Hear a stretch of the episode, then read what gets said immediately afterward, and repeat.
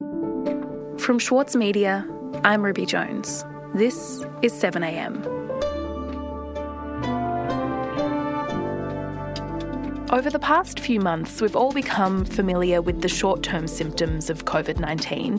But what about the long term consequences of contracting the virus? Today, senior reporter for the Saturday paper, Rick Morton, on the people who call themselves coronavirus long haulers and the emerging research into their ongoing symptoms.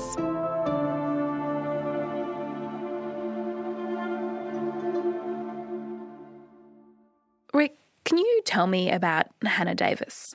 So, Hannah Davis lives in the United States of America and she's a, kind of an algorithmic researcher. She uses data and kind of coding systems to visualize stuff in really interesting ways. She was fit and healthy, just a normal 30 something year old person. And then she got coronavirus, which was about four months ago now. I was under the assumption that it was going to be very mild. That's what they were telling us. The first symptom I had actually was really bizarre. I couldn't read or parse a text message. And I immediately thought COVID because I was in one of the um, biggest hotspots at the time in Brooklyn. And it turned out to be true. And this was March 25th. So she's been diagnosed, she had the infection, she quote unquote recovered. And for four months since then, she's been experiencing this near daily fever. It really is unlike anything I've ever physically experienced before. It's a really, really bizarre virus, and many people say that kind of same thing. It just, you don't have the linear progression. The relapses are a strong indicator of COVID. Essential tremors, gastrointestinal issues, severe headaches. She's got a heart rate above 150. Quite often, she's got viral arthritis, heart palpitations, muscle aches. And as she says, I'm feeling like my body has forgotten to breathe. And that's crucial because what she explains is more than just her story. So, are there other people in a similar situation to Hannah? Are we seeing other patients who've who've had COVID nineteen going on to experience these longer term health effects? Yes, and, and, and not just small numbers of them, um, thousands, tens of thousands of them, and they call themselves COVID long haulers. They're in these chat groups, they're in Facebook pages, they're on Slack, talking about their symptoms, and they're reporting a strange medley of often debilitating ones that have caused them daily pain, confusion, and, and really deepening concern because they don't know what's going on. And at the moment, nor does medical science, although those things are starting to catch up. So, Hannah is actually one of the team who established the network Patient Led Research for COVID 19, which is one of the places that's hoping to coordinate that laundry list of ailments associated with what they call post COVID and direct research to unpick the mystery. When you read through these forums, and I've spent the whole week doing it, you see someone pop up and say, Hey, is anyone else losing their hair? And then all of these people are saying, hey, that happened to me too. I can't believe I thought I was the only one. So, if that's what people are self reporting, what does the science say? Are there studies that, that are quantifying these experiences? There's quite a lot of them now, and we're seeing more and more by the day. On July 9, the United States' National Institute of Allergy and Infectious Diseases Director Anthony Fauci said, anecdotally at least, if you look anecdotally, there is no question uh, that there are a considerable number of individuals who have a post viral syndrome that uh, really, in many respects, can incapacitate them for weeks and weeks following so called recovery and clearing of the virus. Uh, if you just do. And in fact, he mentioned these chat groups. And in fact, there are chat groups that you just click in on and you can see people who've recovered who, who really do not get back to normal. The virus also causes a strange hypercoagulate state in the blood, according to Anthony Fauci, which leads to clotting, and not just you know run of the mill kind of clotting. People have been reporting seeing clots come out of patients that almost, or they do, they stick in the tubes in hospital, and we're finding clots in the kind of beginnings of the carotid artery in the neck, which is really uncommon in viruses. So we've got this strange clotting condition where the virus wreaks havoc on the kidneys the pathogen can compel the wrong type of immune response, resulting in what we call cytokine storms of proteins, uh, some proteins called interleukins, which inflame tissue and organs and can lead to multi organ failure. So it's the wrong kind of immune response. These things are meant to kind of fight off infection and disease, but they're being kind of weaponized against us. Less than a week ago, the Center for Disease Control, the CDC in the United States of America, issued an early release paper regarding long term health problems. Doctors are discovering more about COVID 19 and its effects on the body every single day. Now, four months into the pandemic. They found even in symptomatic adults who had not been hospitalised, the CDC reported it might take weeks for resolution of symptoms and return to usual health. Coronavirus sufferers reported debilitating symptoms for weeks or months after they'd recovered from the virus. In this region, there is a spike in psychosis, kidney disease, spinal infections, strokes, chronic tiredness, and mobility issues. And then there's something even more worrying. There's increasing research suggesting that COVID could also be impacting the brain and our neurology. And by impacting, I mean the virus is in our brains. We'll be back in a moment. The Every Moment Matters campaign provides accurate, evidence based information and advice about alcohol, pregnancy, and breastfeeding. It has been created by the Foundation for Alcohol Research and Education and endorsed and funded by the Australian Government. Alcohol use during pregnancy can lead to fetal alcohol spectrum disorder, or FASD, a lifelong disability. So make the moment you start trying the moment to stop drinking. Visit everymomentmatters.org.au to find out more. As a 7am listener, you value the story behind the headlines.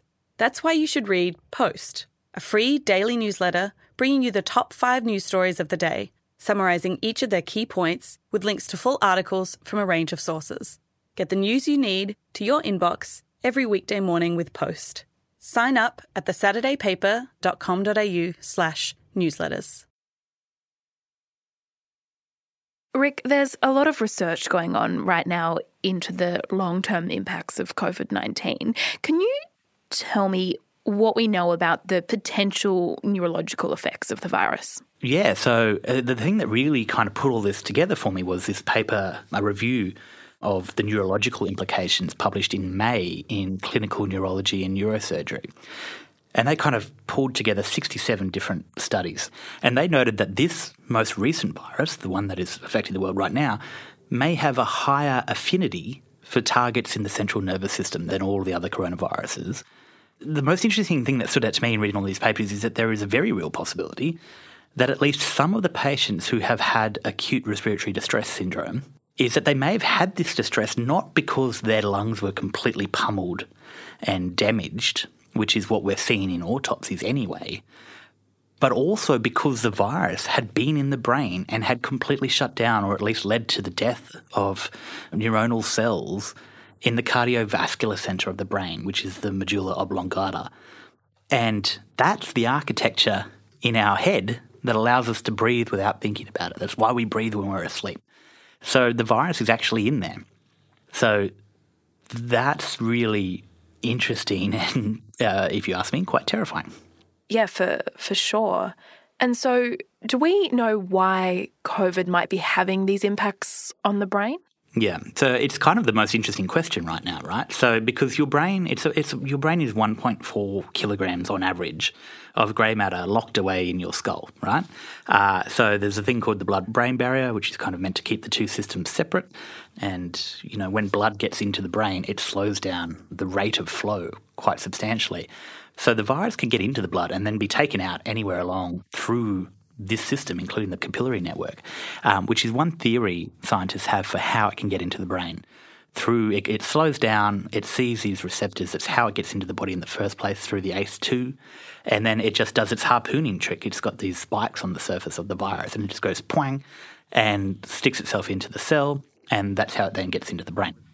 The other theory is one I find particularly interesting, is that this coronavirus lands in humans through the nose.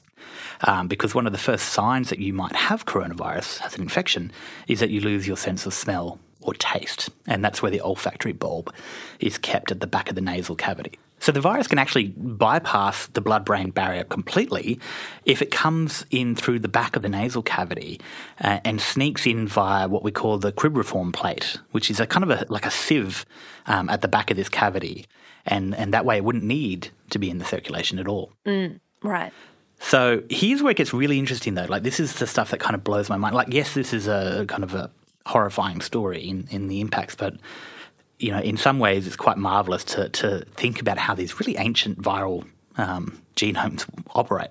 So once it gets into the brain, and this has been found in other coronaviruses, the virus can hijack the actual system that gives you and I thought and action. So the reason we think anything at all is because we have synapses in our brains which pass these little chemical signals between the neurons. And that's how anything happens. So there's a little charge and it goes boing and it jumps across this little tiny gap. It's, you know, I think 180th the size of a human hair. But the virus can hijack that. It's transsynaptic transmission is what they call it. And so it just jumps across the neurons just like a thought would, except this is a, you know, a viral particle. Mm, so if the virus is impacting our neurological systems, that's a that's a serious and and a scary thing. But how common is it for a person with COVID to experience these kinds of symptoms? I guess that's the great concern right now, right? So we've never been here before. We don't know how long this pandemic is going to last, let alone how long the effects of coronavirus um, will last because we've only had it for six months. So much of the scientific literature is still emerging. But, you know, there was one journal article, it's the largest study we've had to date of about 143 patients in Italy, um, published in the Journal of uh, the American Medical Association, which showed that 84% had at least one persistent symptom months after recovery from coronavirus. And so, you know, this data is starting to come out. And I spoke to, in Australia, I spoke to the Nobel Prize winning scientist, Professor Peter Doherty, who won that award for his work on discovering how the immune system recognised certain antigens in invading viruses, which was a remarkable discovery and helps us to this day with dealing with the coronavirus. We know what those, what what sort of consequences you might see from the sort of cardiac damage and respiratory damage, lung damage we're seeing now. I don't think we understand any of the neurological manifestations at this stage. He said he doubts that it's neuronal outfall, which is the loss of neurons in the brain, certainly any to any significant level, but it's something what we also don't know is what the consequences, the long term consequences of the inflammatory type syndrome might be, and whether you're going to say uh, see more rheumatoid arthritis later in these people, or you're going to see more uh, more chronic inflammatory autoimmune type diseases that, that could be completely novel. I, I really don't know. And the more he thinks about it, the more he thinks that maybe asymptomatic people that we've been telling us ourselves all along didn't show symptoms. Maybe they were never totally asymptomatic after all. Maybe they were showing symptoms. He, you know, either way, he said, I think we will see a long term disease burden out of this pandemic. And it's a whole big experiment. And, you know, he said, a lousy one. Uh, I, I, think we will see a, a long term disease burden out of it. I, hopefully, uh, for the future, we'll handle that with vaccination. I, I doubt the virus is just going to go away. Mm, yeah. So we're still very much in the unknown then.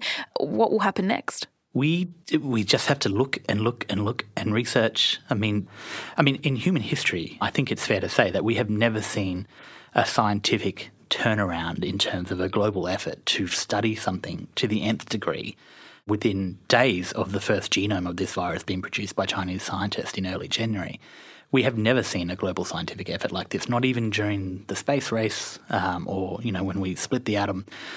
This is huge. There are papers being published in every conceivable direction looking at every conceivable impact of this thing. So, you know, in time we will have, all things going well, a really good understanding of what it does and, and how we may end up living with it. But part of that story will always remain a mystery, I think, until the people who got coronavirus today you know, until they turn 40 or 50 or 60 or 70 or 80 because, you know, maybe they've got a chronic condition, but maybe they've got a condition that comes back after lying dormant, which is also indicated in some of the evidence. Rick, thank you so much for talking to me today. Thanks, Ruby. I appreciate it. The recording of Hannah Davis in this episode originally aired on the podcast Culturally Relevant with David Chen on the episode Living with COVID 19 for over 100 days on July 10, 2020.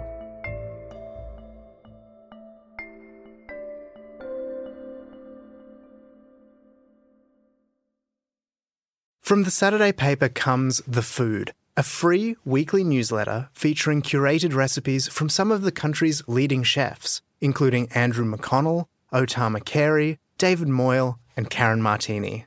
Cook what they cook by subscribing today at thesaturdaypaper.com.au slash newsletters. Also in the news, the Queensland Government has declared all of New South Wales and the ACT a COVID 19 hotspot and closed the borders to travellers from those regions. Meanwhile, the New South Wales Government announced that all visitors or returning residents from Victoria will be forced to quarantine in hotels for 14 days upon arrival. Most businesses in Melbourne will be forced to close from today under the state's Stage 4 lockdown. Workers will need to carry permits to prove they're going to work in an essential industry. Victoria recorded a new record of 725 cases of COVID 19 yesterday and 15 deaths. And Lebanon's capital, Beirut, has been rocked by a massive blast, killing close to 100 and injuring thousands. The cause of the blast, which occurred close to the city's port and sent shockwaves throughout the region, has not yet been identified. I'm Ruby Jones. This is 7am. See you tomorrow.